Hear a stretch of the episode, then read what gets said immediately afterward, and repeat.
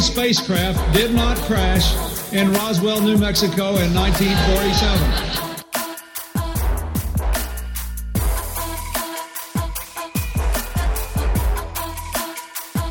You know flat earthers, I guarantee it. But you don't know who they are because they're afraid of talking about it.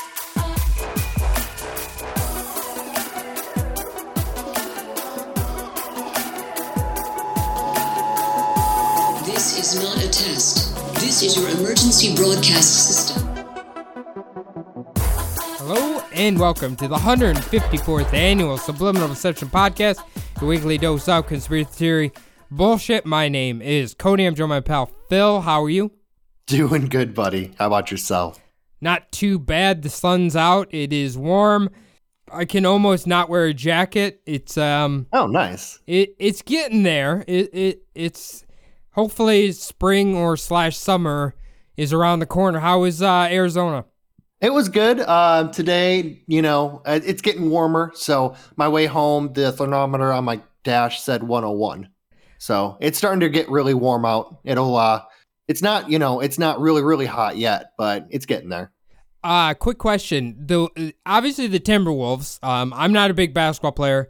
They got eliminated in Minnesota fashion. Um, are the Phoenix Suns still in there? Yes, actually, uh, we had a bit of a scare. So Devin Booker went down with a, I believe, a hamstring industry, im, industry, a hamstring in, injury in the second game of the first round, and uh, they actually he came back and helped us win. You know the uh, the closing game, and now we're against the Dallas Mavericks in round two. We've already played game one of that round, and we won that game. Not we won. Obviously, I didn't play, but the Phoenix Suns they won. So yeah, we are right now against Dallas Mavericks heading into game two. So Who's the Shark Tank guy who owns the Mavericks? What the hell's his God name? Damn it!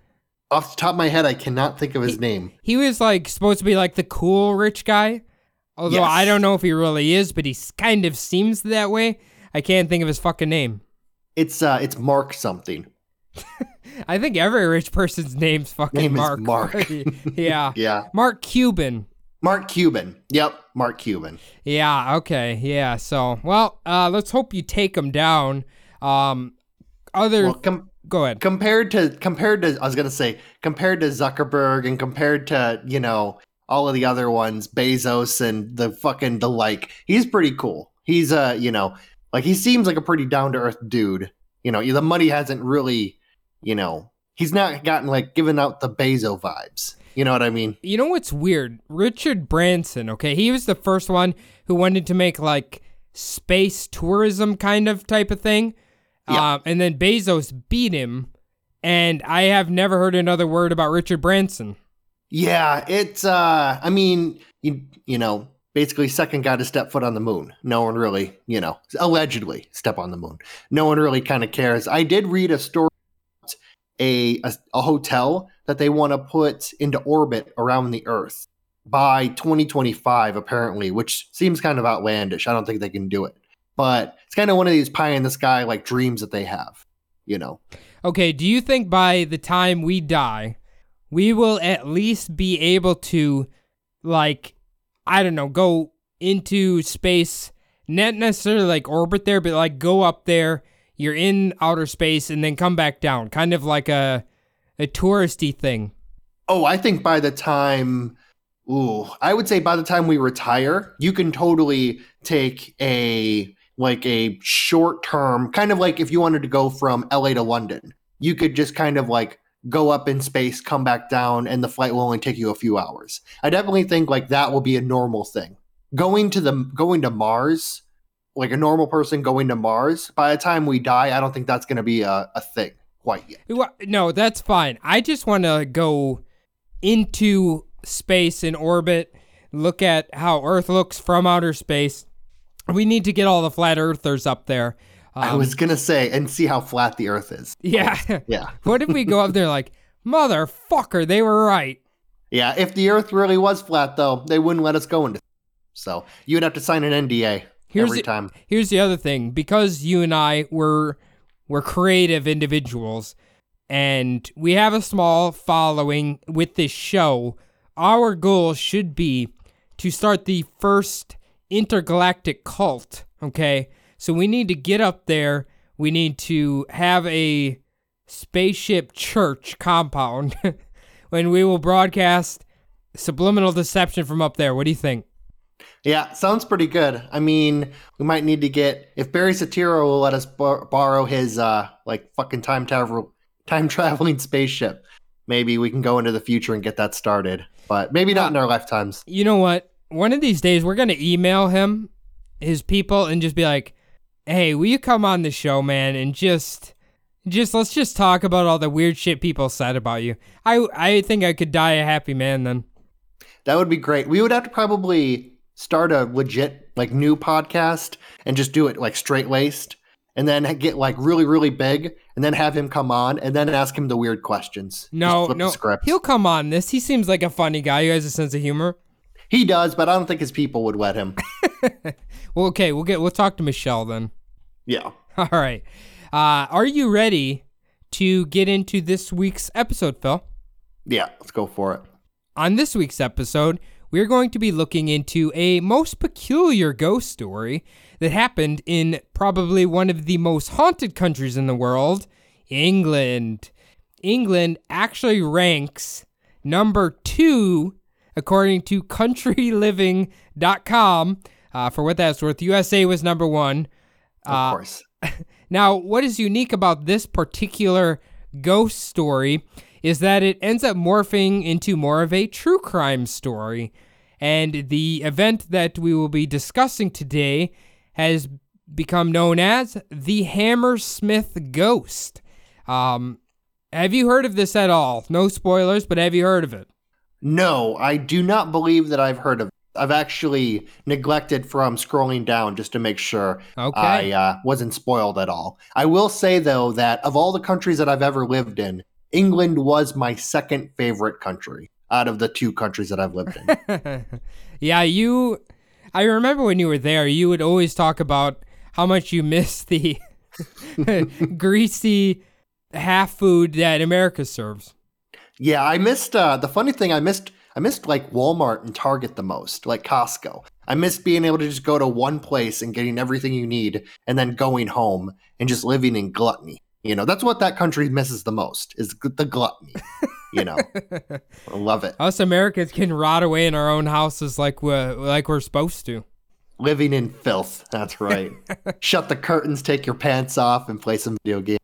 Now, here's the thing Country Living, okay, countryliving.com, I'm pretty certain Country Living was a magazine.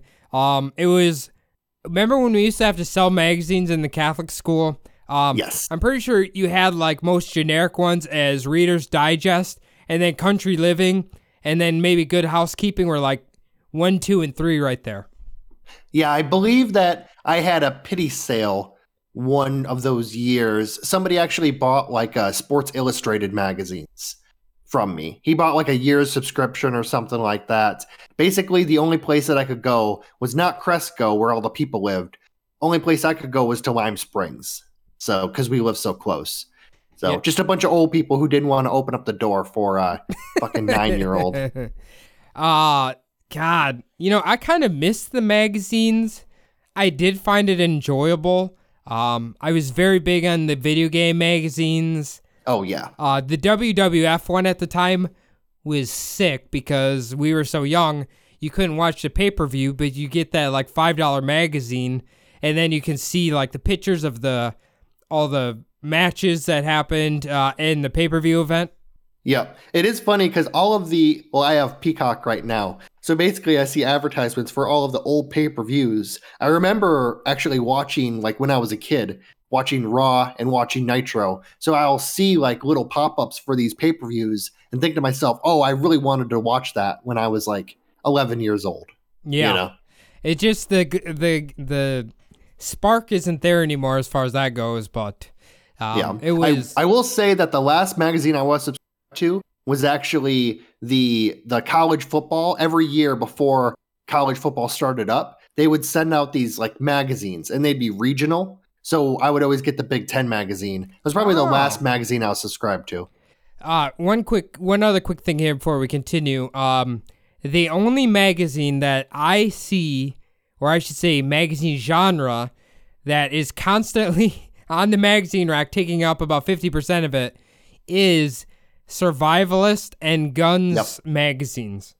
Gun magazines, and then the other half is fitness magazine. Yep. That's what I True. see. Yep. Very true. Good good call. That's like a 50-50 split there. yep, definitely. All right. Now, the Hammersmith part of the Hammersmith Ghost is actually a location in Great Britain. Uh, Hammersmith itself is a district located in West London. For some reason, the United Kingdom census includes Fulham Borough along with Hammersmith, but the two of them combined creates a population of currently about uh, 184,000 people. So, not, it's a lot of people, but not that many people, you know? Yeah. Well, I mean, I don't really know. Is it kind of in more like the suburbs? Did you see where it was So- located? So, okay, if you were to like take the center point of London, right? It is Yep. literally like I think it's like I can't remember exactly, but it's like a suburb that's like right next to down or wherever the middle of London is. So it's like really close to to London. Essentially now it is consumed by the greater London metropolitan area. Oh, okay. So it's they actually have like big buildings there. It's not just houses. No, no. Um, Chelsea, you know, isn't that part of Yeah. London? That's like directly south of this place. Okay, gotcha. So yeah, it is actual city. City. Yeah, and I think there's a hockey. The Fulham, uh, I don't know, if it's Fulham or Fulham. Um, I'm pretty sure they have a popular or they have a Premier League team, right? I'm not sure about Premier League. The thing is, when I was actually keeping track of it, there is something called relegation, where kind of like the teams that are on top, if they're not doing very well, they can get kind of like put down. So there's teams that are like in the middle. Um, Norwich, the Cardinals, they're one of those teams that go up and down from the Champions League and the Premier League. So I'm not sure if Fulham's one of them, but I have heard of Fulham's like uh, mat like their club basically before. Yeah, yeah. I I'm pretty sure it is. But uh, let's talk about this here. A few popular attractions within Hammersmith include King Street, which was which has served as the main road to Windsor Castle for hundreds of years. Uh, there are two famous music venues named Shepherd's Bush Empire and Eventim Apollo. Lastly, check out the Hammersmith Bridge, which was originally built in 1887 and is said to be one of London's prettiest bridges. Also, fun fact about the Hammersmith Bridge in 1996, the IRA planted two bombs in an attempt to blow it up, but the bombs ended up failing and didn't cause enough damage for the explosion to actually like crumble the bridge or anything like that. Um, that's what happens when you leave the job up to a couple of drunk Irishmen. So, uh, yes, there's that. that's what I remember the Hammersmith Bridge from. It- oh, the I've bombing. heard of I've I've heard of that before. The bombing. Yeah. apparently it's pretty like the pictures I saw of it are pretty fucking cool. Um, but I think it's shut down for traffic now. You can, I think you can walk on it, but you can't drive on it. Yeah. Um. Well, London has like quite a few of those bridges. Um. Really, like we actually visited like the uh, the area of Westminster that has you know like Parliament, Big Ben, the Eye, and they have a bunch of bridges going across the Thames right there that are just walking bridges. So they have a lot of like nice walking bridges. It's one of the nice things about that that city is, you know, they actually have infrastructure. You can actually walk across the river every once in a while without having to, you know, cross on a fucking interstate, which is like America has. I would kill for a subway like system here. That'd be make life so much easier if you wanted to like go places and such. But uh, um, here's the thing: Windsor Castle. uh, Do you know much about this? I'm a little uh do- uh, don't know that much, but I know I've heard the name before. This isn't where the queen or king used to live, was it? I believe it is Windsor. I believe Yeah. that's one of the big ones. Yeah. Okay. Well, yeah, I I I'm sure somebody will reach out to us about it, but um yeah, obviously it's pretty crazy. A roads existed there for hundreds of years. Um obviously now it's full of attractions and sort and all sorts of stuff, but uh I'm Yeah. guessing this means you you have never been to this area of London. I mean, not really. So mostly the areas of London that I've been to, kind of like the touristy areas around Westminster, and a lot of like North London, kind of where like King's Cross is. Yeah. Um, and then like wherever the airport is, I've been I've been all like there mostly. So all like probably out of the like 30 times I was at London, like 27 of them were just to go to the airport. So Okay, what's the other cross train station? Is it Carring, Caring Cross?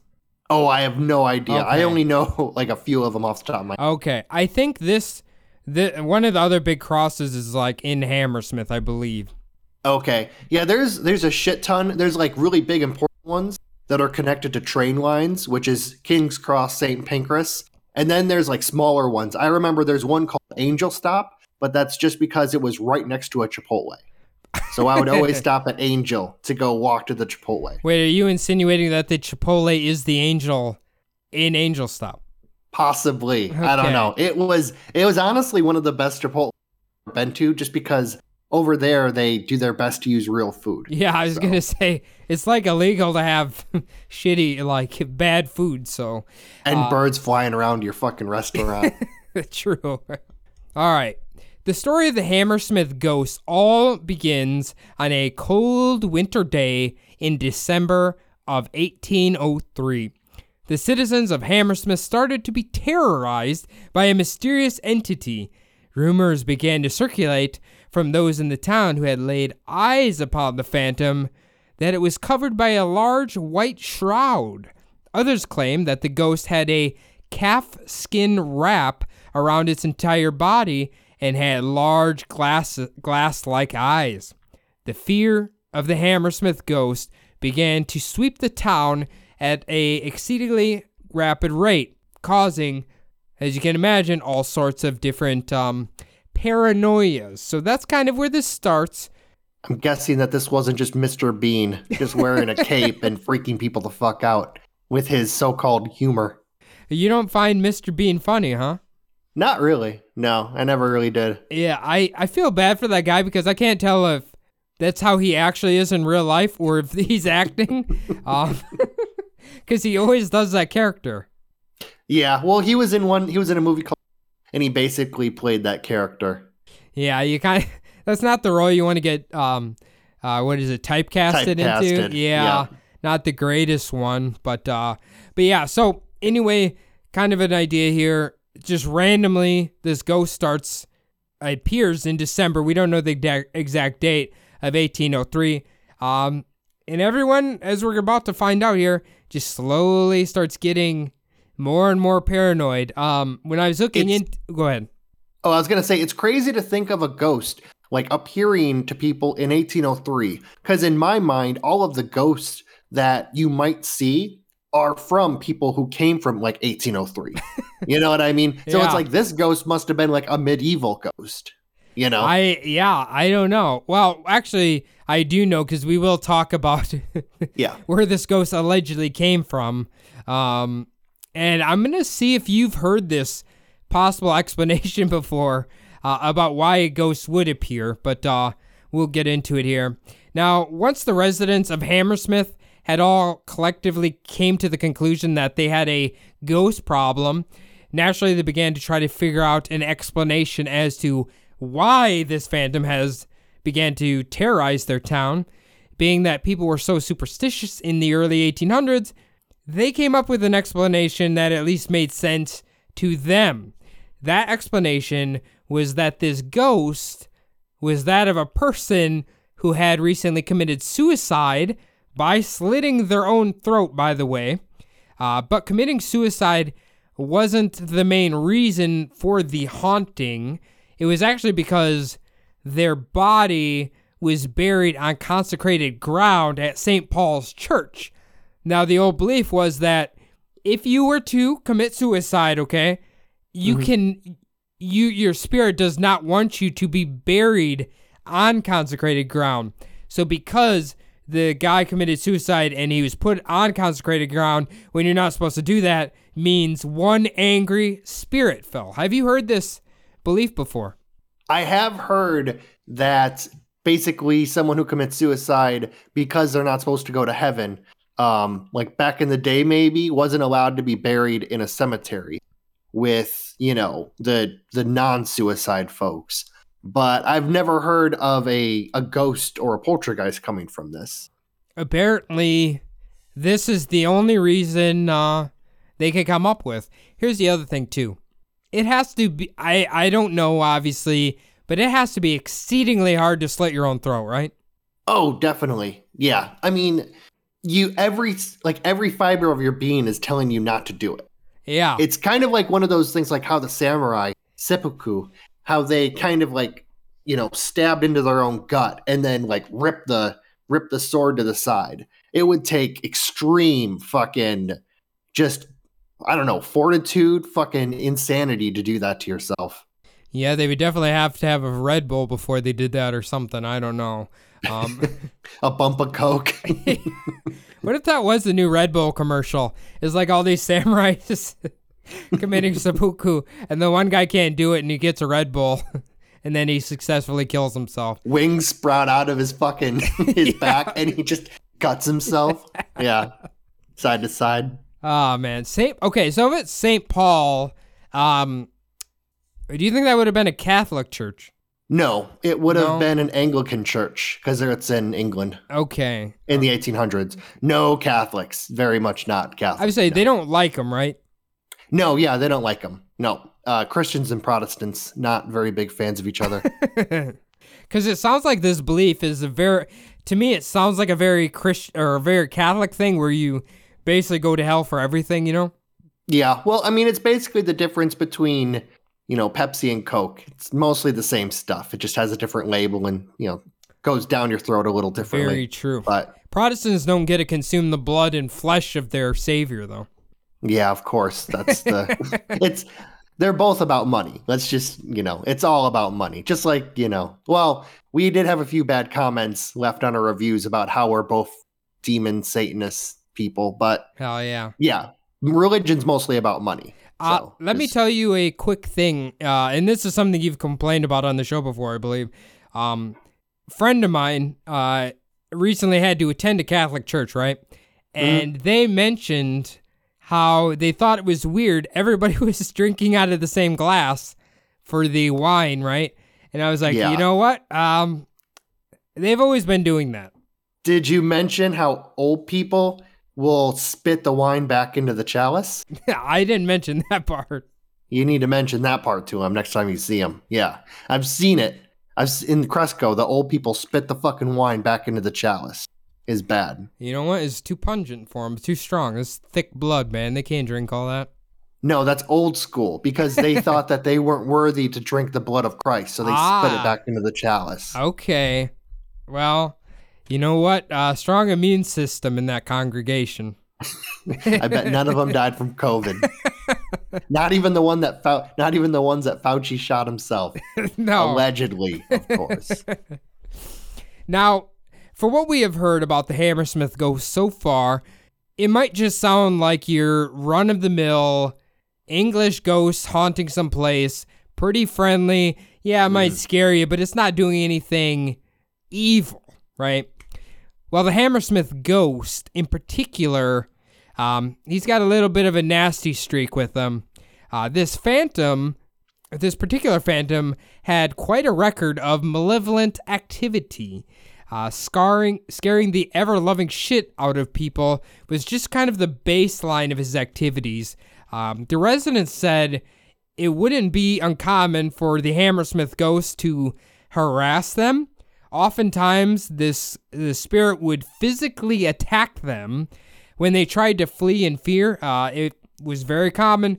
The ghost would grab them and try to stop them from being able to flee away. So, um, very a scary. Bill Cosby type spirit. yeah, we're every time he pulled their um, their jacket, pudding pops were on the ground. Um, so you see the picture here, right? Obviously, yes. the, the listeners can't see this, but yeah, this was a depiction. Actually, for something that was drawn in 1826, uh, I thought it's very well done. Yeah, it's actually. I mean, it looks like a a wood block. uh, Oh, okay. that they might have been able to mass produce just because of like the lines and stuff. Um, but so instead of shading, there's they make lines basically so they can mass produce it.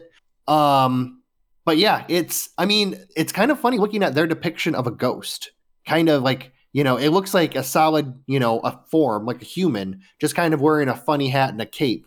You know, a guy running around grabbing at women's um, shawl or cape, whatever that thing is that she's wearing. he kind of looks like the Tin Man, right? Yes, He Yep. looks like he- Yeah, he's got the he's got the weird jester hat Yes. on. yes. Um, but okay. Oh, sorry. Go ahead. Oh, I was gonna say, yeah, kind of looks like a, a big funnel. Kind of how it's like those floppy hats that you used to see, like um, um, the Scrooge wear, like the old night, the old Oh yeah, nightcaps. nightcap. But it's pointed straight up. A nightcap, yeah, but it's pointed straight up. Yeah, it's uh Yeah, maybe he I don't know, maybe he's got like sticks in there or something holding his nightcap directly up. I don't know. Um but with the ghosts, Phil, right? It's not very often you hear about them physically assaulting people, right?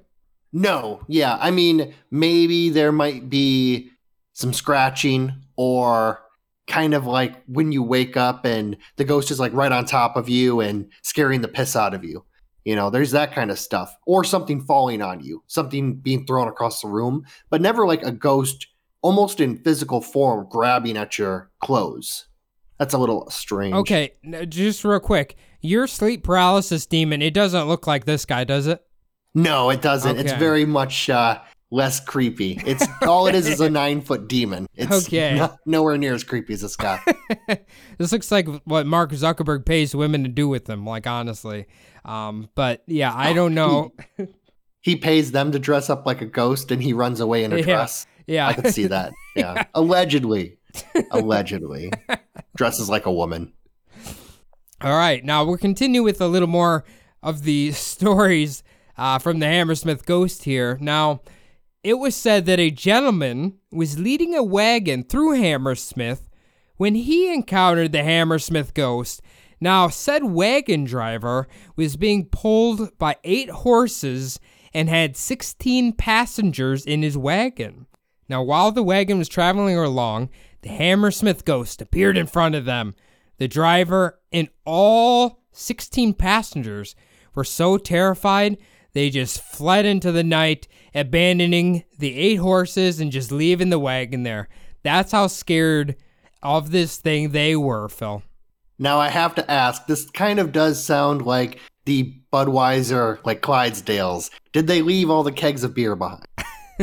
I think I actually think this is why you can't buy Budweiser in uh, England anymore because of this incident. Uh, Budweiser said, "There's no way in hell we're going back to that haunted fucking country here." No way. We left that fucking wagon in the middle of the street. We're not coming back.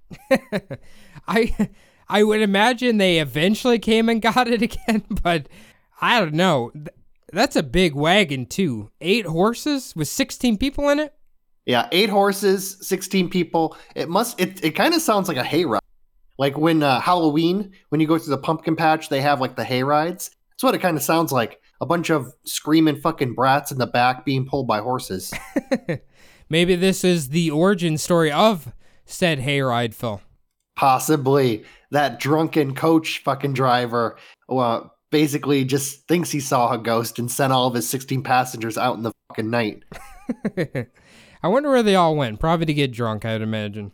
Oh, I imagine a whorehouse. That's probably where they were going was a whore- back in the whorehouse. You know, Whitechapel might have been close. Yeah, yeah.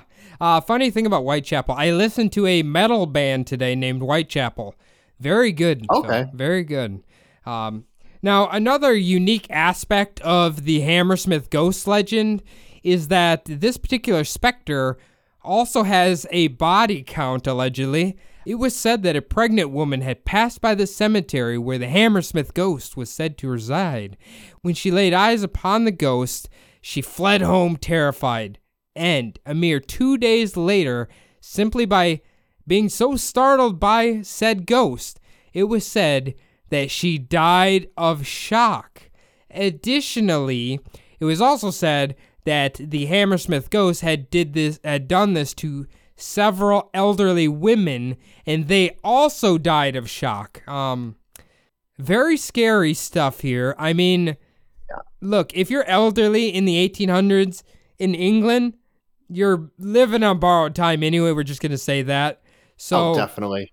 but dying of Died, shock. died from shock and chlamydia. Yeah.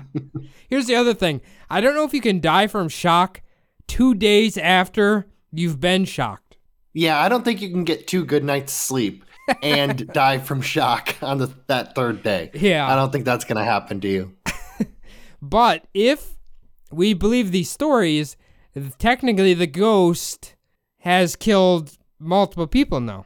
I don't think I've Yeah, ever heard that before. Just the sight of this ghost has killed these people. That's He must be pretty scary. oh yeah, freaking people the fuck out. There is I don't know if I ever told you about this. So, do you remember the church that I lived by when I lived in Hockwold? Uh yes. Yeah, it had. We walked down to the pub from where I lived, and the that large there was like the large gates going to the old church. Yep. Supposedly, there was a ghost that is said to cross the street right there. I re- I um, remember that. gate. I Yeah, remember anyone that. who lives anyone who lives in Suffolk, that little town is called Hockwold cum Wilton. Apparently, on that street, it's the street from Lakenheath to Feltwell. Apparently, on that street, there is a ghost that people have actually seen before, and it crosses the street right there. I, It's a it's a, the ghost of a woman. I remember that because we we had went to that pub and we were walking back to your place and it was kind of the middle of the night and it was kind of eerie to like look at it after you heard that legend. Yeah, well, I mean that the street's kind of eerie too because there's trees that hang over the streets, and you know you walk right next to a 700 year old church and all that shit. So Right. Yeah, it'll uh it, it's a little spooky. Now, you never seen the ghost, right? no, I've never seen the ghost. Okay. Well, I have, I have my own ghosts that follow me around. It probably got scared of them. your night paralysis demon scared that ghost, Yeah. right? All of the Ludwigs that follow me around probably it didn't like them. The German, all the German ghosts that follow me. Now, we do have a story from one gentleman who had an experience with the Hammersmith ghost that is actually documented. Okay. The other one's just hearsay. This is mm-hmm. documented. The gentleman in question here was named Thomas Groom, who is a brewer's servant living in Hammersmith, naturally. Uh, he said this I was going through the churchyard between 8 and 9 o'clock with my jacket under my arm and my hands in my pocket when some person came from behind a tombstone, which there are four square in the yard behind me, and caught me fast by the throat with both hands and held me fast. My fellow servant, who, who was going on before hearing me scuffling, asked me what was the matter. Then, whatever it was, gave me a twist round, and I saw nothing. I gave a bit of a push off with my fist and felt something soft, like a great coat. So at this ah. point, Phil, what does this sound like to you? Does this sound like a ghost? I mean, a ghost can have a coat, I guess. He's a brewer's servant. We got to take into account he's probably, you know, a little sauced here. Oh, a tiny bit sauced by the least. I mean, he was a little sauced when he showed up that day. Right. So imagine working at a brewery. I'm guessing it was probably a horny old man. I mean, he did give him a little bit of a reach around at the end there. So Yeah, he wanted to make love with him in a gravesite. Here's the other thing. Should you be walking through a gravesite at this time period in the 1800s? It seems like that'd be just asking for trouble. Oh, especially in London. Uh, there was, imagine, I mean, really, we're thinking about London today. Back then, there was no streetlights. There was maybe some some oil lamps, but only like the main streets had them. So if you're walking through a cemetery, unless you have a lantern or like a, a, kid who's bearing a torch for you, you have like no light except for the moon. Very true. I So, ni- I didn't even consider that. Yeah. So it's going to be pretty fucking creepy out there. And a lot of, I don't know exactly, um, all that I've seen. So a lot of what I've seen were just kind of um, pictures of what I went on a, a Jack the Ripper tour in Whitechapel. And they had a lot of the pictures of what Whitechapel used to look like. So that's kind of the only, you know, kind of what I idea about it. That was uh, I think like 80 years later too. Um, there's not really. I mean, it's just trying to how do I put this? It's not very like regulated, like the houses. You'll have like a big factory right next to like tenement housing, right next to a pub, and then there will be, you know, just nothing, like a whole block of nothing. It's weird, kind of how how it was all either crunched together or there was just an entire block of like nothing. Yeah. So I could see, and I mean, to hear that a cemetery was just in a yard, that makes total sense. You know, just haphazardly kind of, there's, oh yeah, there's just bodies in that yard, you know. Yeah, they were maybe a little more comfortable with death back then than than we are nowadays, I guess, because there's so much of it.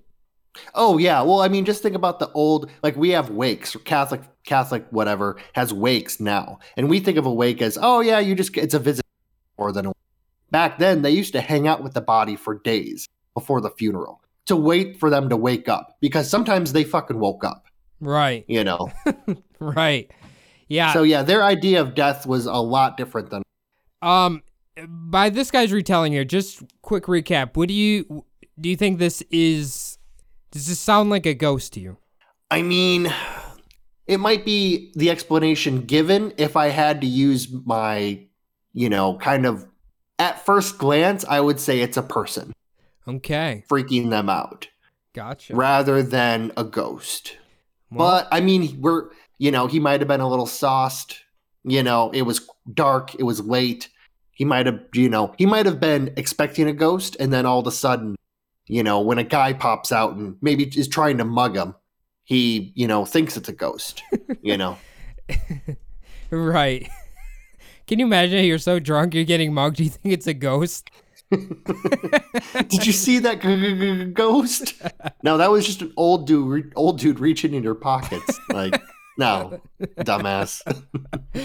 All right. Now, almost a month after the Hammersmith ghost hysteria began uh, terrorizing the residents, on December 29th, 1803, a man had a much different encounter with this mysterious phantom than had was being reported. A man by the name of William Girdle, who was a night watchman, had came upon the apparition, but instead of fleeing in fear, William decided uh, he's going to go ahead and chase this thing. William eventually chased the ghost into a narrow, narrow alleyway, but found that the ghost had somehow made a clean escape. And after the experience William had had with the uh, with the ghost here, he started to be like, you know what? I don't know if this is actually a ghost at all. I actually think this is just a dude who's going around scaring the shit out of people. So, uh, it's interesting that this guy. I wonder if he like saw something different than the other people, where he's like, "Yo, that's just a bloke in a fucking costume," um, or maybe he was the only sober one in town, and to him it didn't look like a ghost. I don't know. Yeah, you got to think too. There was a lot of uh, a lot of casual drinking going on back then. So, um, Jesus, yeah. I wonder I, that alleyway. I wonder if he kind of investigated any possible escape routes, or if it's just one of those deals where he looked down the alley, didn't see anyone, and just assumed, you know, kind of like, oh, he either vanished into thin air, or then he thought, well, maybe it was just a dude. You know. I bet there was a white wall in the alleyway, and this guy just stood up against it. And uh, lucky for him, William Girdle's colorblind, so he couldn't see him. Oh, that's a really good point. So, I mean, glasses were a thing back then, but you got to think there wasn't uh, a lot of people didn't have money for for glasses, especially how expensive it was to curve curve glass back then. I wonder how good people's eyesight was back then. That's a good Because we are talking about 1803. That's a long fucking time ago. That's you know what I mean? Like it's what 229 or 219 years ago. yeah, So Quite that's. I mean bifocals. Fucking Benjamin Franklin just invented them. You know, like not too long after, like before that. So really, how good could you know just the common person's eyesight be? So hold on. Maybe It- there was a couple of maybe there was a couple of millionaires, but you know, Are you are you okay? So let me. Uh, this is a very good point, by the way. There's a lot of bad eyesight. Um, are you speculating at this moment that the Hammersmith Ghost is actually the CEO of LensCrafters, and he had this elaborate scheme to trick people into buying more eyeglasses, Phil? possibly he could have used Barry Soetoro's time machine to go back in time and get the patents. Well, I mean, his last name is Girdle, so I do wonder if he was maybe into well, women's fashion. I was well, no, Maybe that's where he originally got his money from, and then he conquered the eyewear industry too. Okay, to you is a girdle like a belt, or is it like the thing that like tighten? You know, you tie it tight and it like sucks your stomach in. Tightens a waist, Okay. goes around a waist and tightens. What if? Interesting fact: William never owned a belt in his life. Possibly, It was uh, Yeah. actually illegal in his family to for anybody to actually own a belt. his cousin was actually the founder of Girdle, and they had a money dispute, and they none of them were allowed to ever tighten anything around their waist. Oh, I so can his, see. his pants were always halfway down his his ass at all times. Yeah. Yeah, and of course the uh, if his pants were sagging around his ass, of course the uh, creepy old man dressed up like the ghost wants to come after him. Yeah. that we solved it. There it is. he was after the ass. Now, as humans are wont to do, after the citizens all collect- collectively began to believe that uh, this was nothing more than a man wearing a white outfit running around terrorizing them, they decided to take matters into their own hands and would set up a rotation of armed men patrolling the streets of Hammersmith. While an armed posse is generally not a good idea, London didn't have any sort of organized police force yet.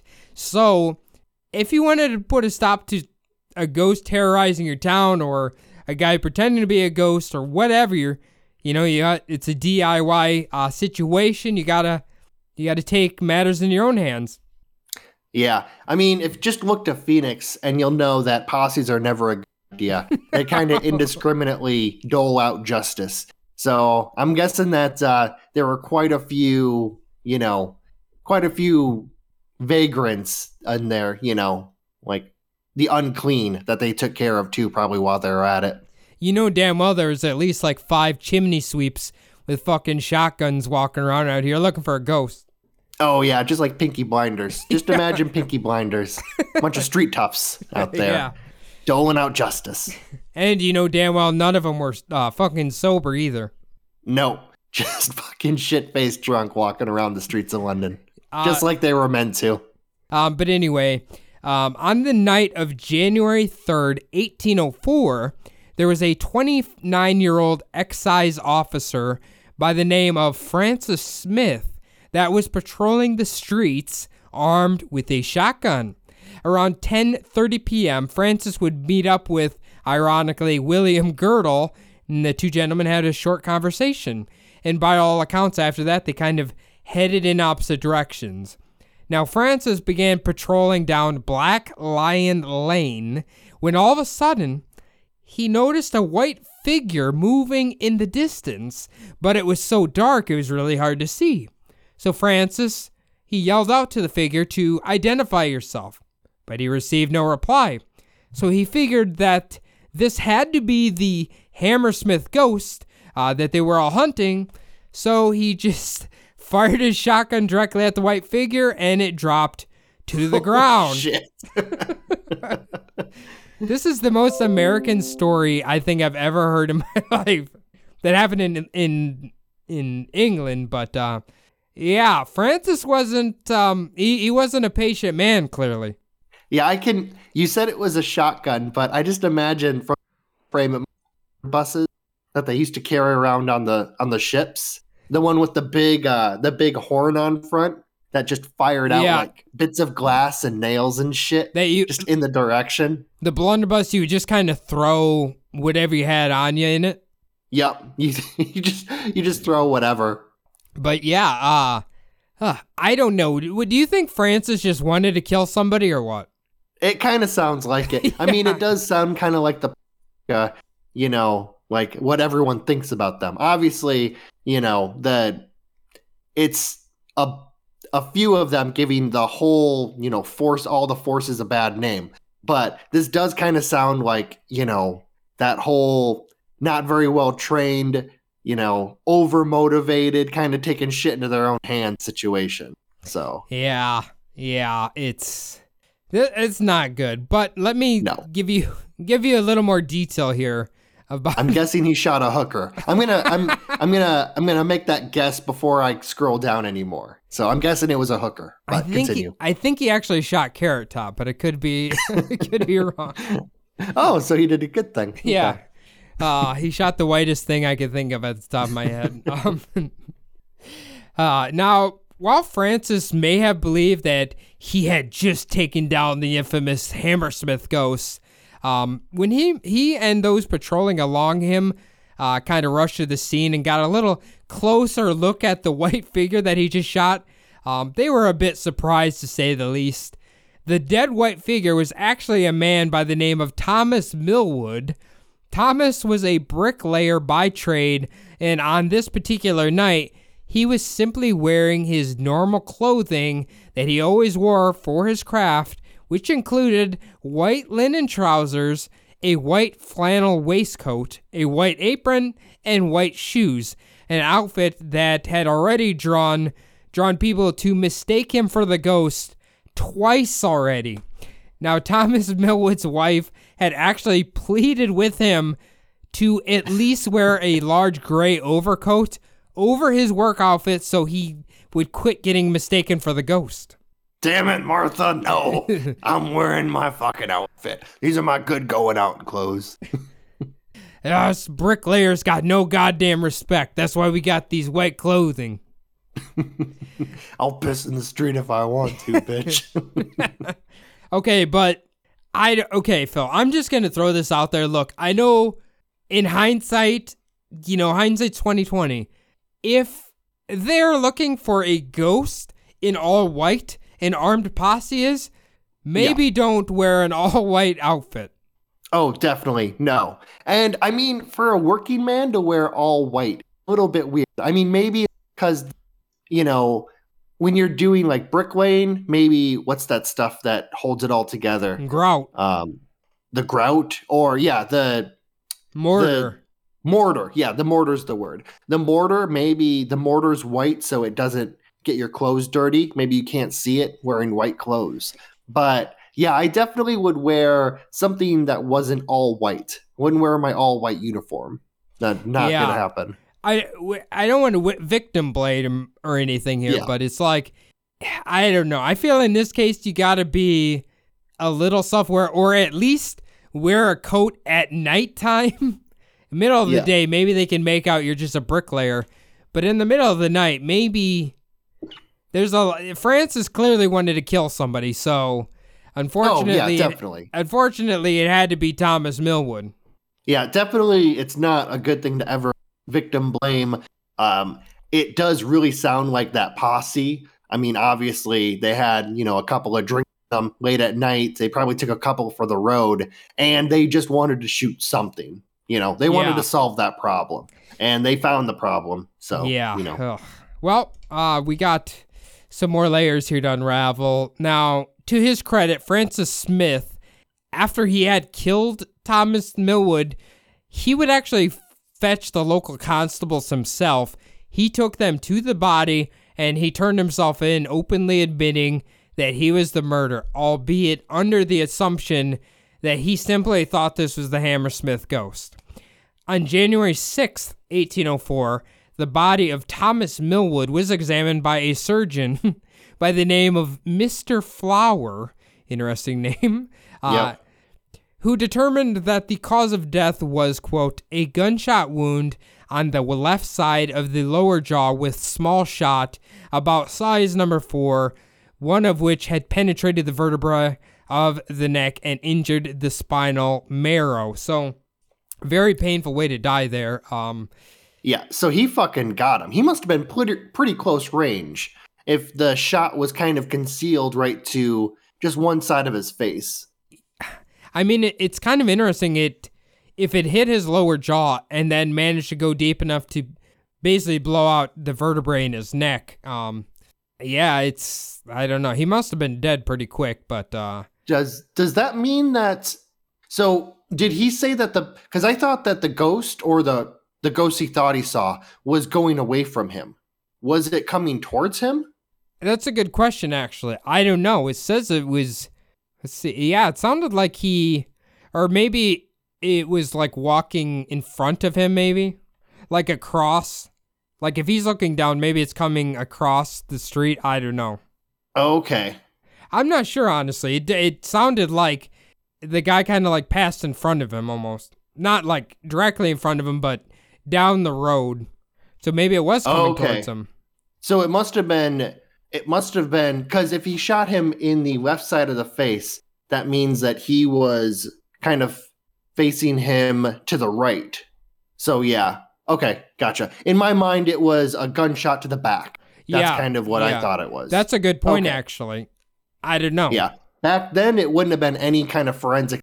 It had just been like, oh, yeah, he shot him. You know, whatever. Yeah. It, I mean, this guy did give a pretty detailed account of. Of exactly what happened. Yeah. Well, yeah, I mean, he doesn't want to be, you know, take the rap for fucking murder when he thought he was killing a ghost, allegedly. You know what? Actually, that does make more sense because if he was coming towards him and he yelled out to identify himself and then he didn't, maybe then he did feel threatened because it was coming towards him. Okay. Maybe that makes Yeah, I mean- sense. If, uh, obviously, shooting someone in the front and above the, you know, it's kind of does better for self defense, but you want to shoot them in the front, in the legs, not in the chest area. But that's nowadays. That's not 200 years ago. So. Right. Yeah, I don't think they they had gun safety courses back then. Oh no! the gun safety courses was here's your gun, and then you just walk by. Yeah. Now, interestingly, about two days after the news that Thomas Millwood had been killed during the search for the Hammersmith ghost, a shoemaker by the name of John Graham actually turned himself in to the local authorities, claiming that he actually was, in fact, the Hammersmith ghost. Um, he was the one who just going around scaring people for jokes, I guess. Don't really know why. Um, records showed that the magistrates they weren't really sure what to do with John Graham at this point, so they just simply grant, granted him bail, uh, and not a single other charge was ever brought up against John Graham. So he was the culprit for the Hammersmith ghost. Actually, it sounded like it was him and kind of his apprentices or whatever, but technically he wasn't responsible for killing Thomas Millwood. But he never No, got in it- charge again or got in trouble again. Well, it's kind of weird because we know about the phenomenon now of kind of these fame whores who will, you know, they would they'll falsely confess to like murders or falsely confess to doing things that they couldn't have possibly done. Um, I do wonder if it was actually him, but if if he did, then he acts then he, you know, supposedly killed by proxy like those two other people from scaring them to death like two days later dying from shock Right, right. If that actually happened. Yeah could have just been a rumor Yeah, it's hard to say, but I don't know if this is really the guy. This is from all the websites I was looking at him, a lot of them pointed to this guy. Maybe it's because he's the only guy who actually admitted to being it. oh yeah and especially when you got you know rumors like this you've got an alleged ghost running around you know if you've got a, a suspect and he admits to it just go with him you know this fucking uh this this cobbler wants to clear his conscience let him do it You know, you know, cobblers always got something, uh, something on their mind, don't they? definitely Now, back with Francis Smith, he was still in quite a bit of trouble for the accidental murder of Thomas Millwood. Francis was openly admitting to shooting Thomas, but when his trial came, he would plead not guilty to the charges. During the trial, Thomas's sister testified that Francis did not give his brother or her brother enough time to respond before he shot him. I think that's pretty obvious. Uh, Thomas's wife is the one who said, since he had already been misidentified twice as being the ghost, she told him he needed to wear a jacket. Now, Yeah. Francis's posse members testified that it was self defense because Francis believed he was actually shooting a ghost, or at least a man pretending to be a ghost. Makes sense. After the trial, the jury would eventually find Francis Smith guilty of manslaughter in the death of Thomas Millwood, but the story's not over yet. Do you think, before we get into what happened next, fair charges for him? I mean, obviously he, you know, he killed someone. Um, I don't know exactly if these men were deputized or if they were taking the law into their own hands. Did he I mean, was he considered like a lawman at the time or was this kind of an illegal posse? Um, yeah, like I said, they didn't really have a cop force. So, yeah, Yeah. this would have been pretty much an illegal posse. Yeah. So I mean, manslaughter. I'm not exactly sure about the laws and or the laws that they had back then. But if manslaughter back then is the same as we're thinking of manslaughter now, he got off pretty lucky because he shot a man in the face and killed him at close Yeah. range. Yeah. So I can see how if it was a cop, then definitely, you know, probably would get away with it, you know. But really back then there was such little lighting and if he thought in danger, you know, if this guy was coming right at him, you know, then maybe I could see it. Well, I will fill you in what exactly manslaughter meant during this time. Now, after hearing the verdict, the judge, Lord Chief Baron MacDonald, awesome name there, Yeah. uh, he decided that he actually wasn't happy with the jury's verdict, and he decided to make the jury decide if Francis was either guilty of murder or simply not guilty. No other option, one or the other. Yeah. He told the jury, the court has no hesitation whatever with regard to the law, and therefore the verdict must be guilty of murder or total acquittal from want of evidence. So the jury reconvened, and they came back with another verdict. This time, it was guilty of murder, and Francis Smith was Shit. Francis Smith was headed for the gallows. But again, Lord Chief Baron McDonald said, wait, wait, wait, wait, wait, wait, Yeah. wait. He's like, nah, nah, nah. I'm not happy with this either. So we're gonna we're gonna go ahead and send this case up to the crown and let them decide the fate of Francis course. Smith here. Okay, That's uh so that basically this as uh crime and sports and uh small town murder, this bewigged douchebag yeah. basically literally Yeah. he's wearing a wig at he's thinking okay mm-hmm. you can either say he killed him on purpose or he didn't really kill him you know at all. And then the court comes back and said well i guess he he fucking first degree murdered him. And then the bewigged douchebag is like whoa whoa whoa whoa. You didn't see they'll give you the winks there you know wink wink. By the way not fucking guilty so he sends it up to the king He's who probably was giving him orders anyway he was he was like, "Oh, you didn't see you didn't see me winking. Oh, I forgot. You dumb shits all have bad vision here. Can't fucking see me winking." Yeah, I don't know. I'm guessing this Lord Chief Baron McDonald, he must have maybe he's the guy who started the posse. I don't know. He had some he didn't want this guy to be killed. this Lord Chief Baron McDonald, while he has, I don't know if Baron is his first name or if he has three fucking titles, but definitely a bewigged douchebag. Probably Yeah. holding his nose while he's in court, thinking, God, these fucking filthy peasants in here. You know, like They fucking probably stink. so pissed off that he has to deal with anyone lower than him who's not a lord, a chief, or a baron. Right. I didn't even realize that. Lord Chief Baron McDonald. Wow, that's a are, yeah, that's a lot of titles there. I think I don't know. Would you would you go by three titles and no first name? His No, first I- name has to be Baron. Yeah, I'm pretty sure it is. Okay. Lord Chief Baron McDonald. That's weird. But I, I think the Lord Chief is like must have been the title for a judge or something. yeah, I'm guessing that Lord kind of like anyone who so if you have like a normal name or, or a normal title, but you're like say you're a mayor, but if you're also a lord, they call you Lord Mayor. So I wonder if it's he was he's Chief Baron McDonald, but since he's a lord, they call him Lord Chief. You know, I don't know. I don't know. don't know. I don't actually know if Baron is a, a real title in England, though. So Yeah, I, I'm not certain about that either. But uh, the following day, about at about 7 p.m., the Crown had decided they were going to change the fate of Francis Smith. They changed his sentence to one year, or from a death penalty to one year of hard labor. By July of the same year in 1804, about five months after the murder, Francis Smith was granted a full pardon. Just wipe their hands clean of that. He's free Yep. to go. yeah, definitely the same shit happens nowadays in America, especially whenever a celebrity is sentenced to a like a prison sentence at all. It always seems like, oh wow, that's weird. We sentenced you to eight months in jail, but the prison seems to be full. So why don't you just go home before we even have the chance to fingerprint you? You know, it seems like the next day it's like, oh, you know, we were just kidding. Go home. You know, Yeah. of course. Thanks for the money, by the way.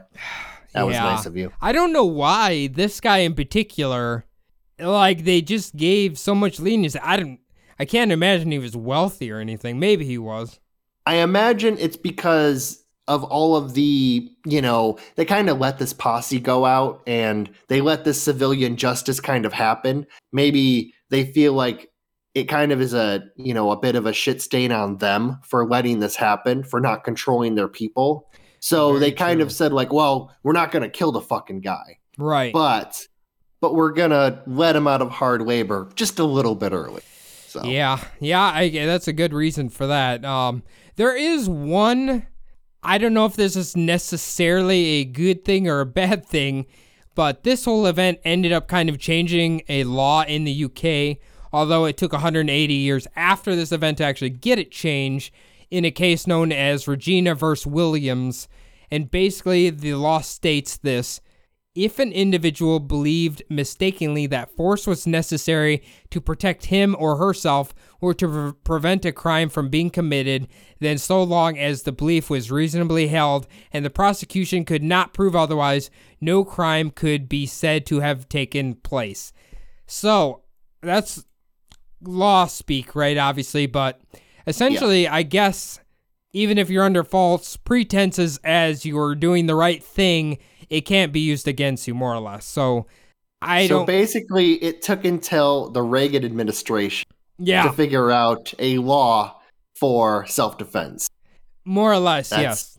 Wow, that's uh that's a Margaret Thatcher administration. Fucking, that's pretty recent. That's that's really re- that's like that's like 35 years ago. That's pretty fucking recent. Yeah, it's not not great. Um, no, it's it- not. What's funny is one of the main sites that I was kind of looking for all this information was literally like a legal website with laws and shit on it, and they were using this as like a prime example for that particular law. Oh, crazy. Okay. Even though this law, well, I suppose they really do pretty good records from their courts. I mean, America doesn't have great records from our courts back then, obviously. We were in our infancy, still pretty much just running around, you know, could barely even, you know, ran a country back then. um, but yeah, they I mean, they have to have some pretty pretty good uh records from back then. So, Well, Phil, it's interesting. what do you think of uh, this this case here? It's pretty ah, it's pretty interesting. I don't know. It's crazy. It does kind of feel like the end. I will start the end. The end kind of feels like a bit of a cover up because all of the sudden this, you know, this cobbler comes out of nowhere and says, "Oh, oh it was me. It was me. I'm the one been scaring people. You know, sorry, you've all been punked." And then the then the courts basically say like, "Oh, don't worry about it. You're fine. Just go home." You know, you're it's all good. It does and the guy who shot someone kind of got let out of he got let out of a death sentence and then let out of a change sentence to hard labor seven months early. So it does feel like a bit of a cover up to kind of cover their own asses from kind of dragging their feet and uh, not stopping this posse. So I would say cover up. Well, could it be possible that they just thought these town people were just going kind of crazy that they thought a ghost was terrorizing them? That's true too. I mean the the peasant folk do take qu- to uh, to magic pretty well. Yeah. So Yeah. yeah, paranormal. It's interesting because this obviously happened. There, you know, kind of when you research it, like it ends here. There's no, was the, did the ghost keep appearing or any of that? So I don't know if it ended. We don't know if um, the cobbler was actually the ghost or not. Maybe it was a real ghost. Maybe they actually shot this guy. I don't know. Um, but it's when you when I first read this, I'm like, this just seems like the most 1800s either United States or English story I've ever heard in my life. Oh, definitely. I mean, even the wood print that they made looks like a human dressed up in like, you know, a ghost. Like imagine like a high school play, one of the students dressing up like a ghost. That kind of looks like the costume that they would wear. Is the guy Right. in this wood print, you know, and it's Right. obviously a human chasing after this woman Yeah, in they, the wood print. Yeah, I don't I don't know. It's it'd be interesting what exactly did they describe a ghost as looking like back then? I mean, maybe ghosts had face to them. I don't know. maybe ghosts, you know, had more physical form and ran around. That is kind of different too, because it's not like trying to think kind of like how people they think that what we think of ghosts of of aliens now 200 years ago they might have thought of them as demons if they saw them Right. You know, right. Yeah. or trolls or fairies or whatnot. So possibly maybe the idea of a ghost or a specter was different. Kind of like how um what is that? The uh, not a Christmas Carol. What's the one where Ebenezer Scrooge? Is that Christmas Carol? yeah, yeah. Yeah, kind of how all of the ghosts in that story almost appear as human. You know? Very true. They're yeah, like mostly solid forms because that was taken from like a book back in the 1800s. Yeah, So, I was gonna say that's a very that's a British um story too, as as well, right? yeah. So, Definitely. Yeah, I don't know. That's a that's a it's an interesting question there, but uh anyway, if honestly anybody lives in Hammerfall or that area, please con- Hammersmith. Hammerfell is in uh, Morrowind or uh Skyrim. God damn. If you live there too, please let us know, but mostly Hammersmith. We want to know about Hammersmith. Uh if you live in this area, let us know if this is still a legend there, if they have like sites or anything. Let us know. Where can they contact us, Phil? They can hit us up on our email, subliminal deception podcast, subliminal d podcast at gmail.com. Uh, great to hear from everybody. We've actually been getting apparently some sponsorship uh, emails, and we got the first one that seems legit. So more to come on that. We might actually uh, go with it, possibly. But if you can also hit us up on our Instagram, we get back to you on that too. Subliminal Deception Podcast on IG. Uh, it's great. All the likes, all the shares, all the love from everybody. Keep it coming. Uh, Cody and I also have our own Instagram accounts. Mine is SDPodPhil. Cody, you've got one? uh, yeah, you can follow me at Cody Zabub on Instagram. Uh, message me, send me ideas, chat with me, all that. The last thing we need you guys to do is to log on to iTunes and leave the show a five star review. Does not matter really what you say as long as it's a five star and preferably written. If you're a Spotify listener, it's even easier. You literally just hit the five stars, hit submit. You cannot even type a comment in there. Uh, and it greatly helps boost the show up and helps us get more exposure, which we greatly appreciate. Well, I hope you guys enjoyed a little bit of a paranormal true crime, uh, I don't know, goofy story. And we'll see you guys next week. Thanks, guys.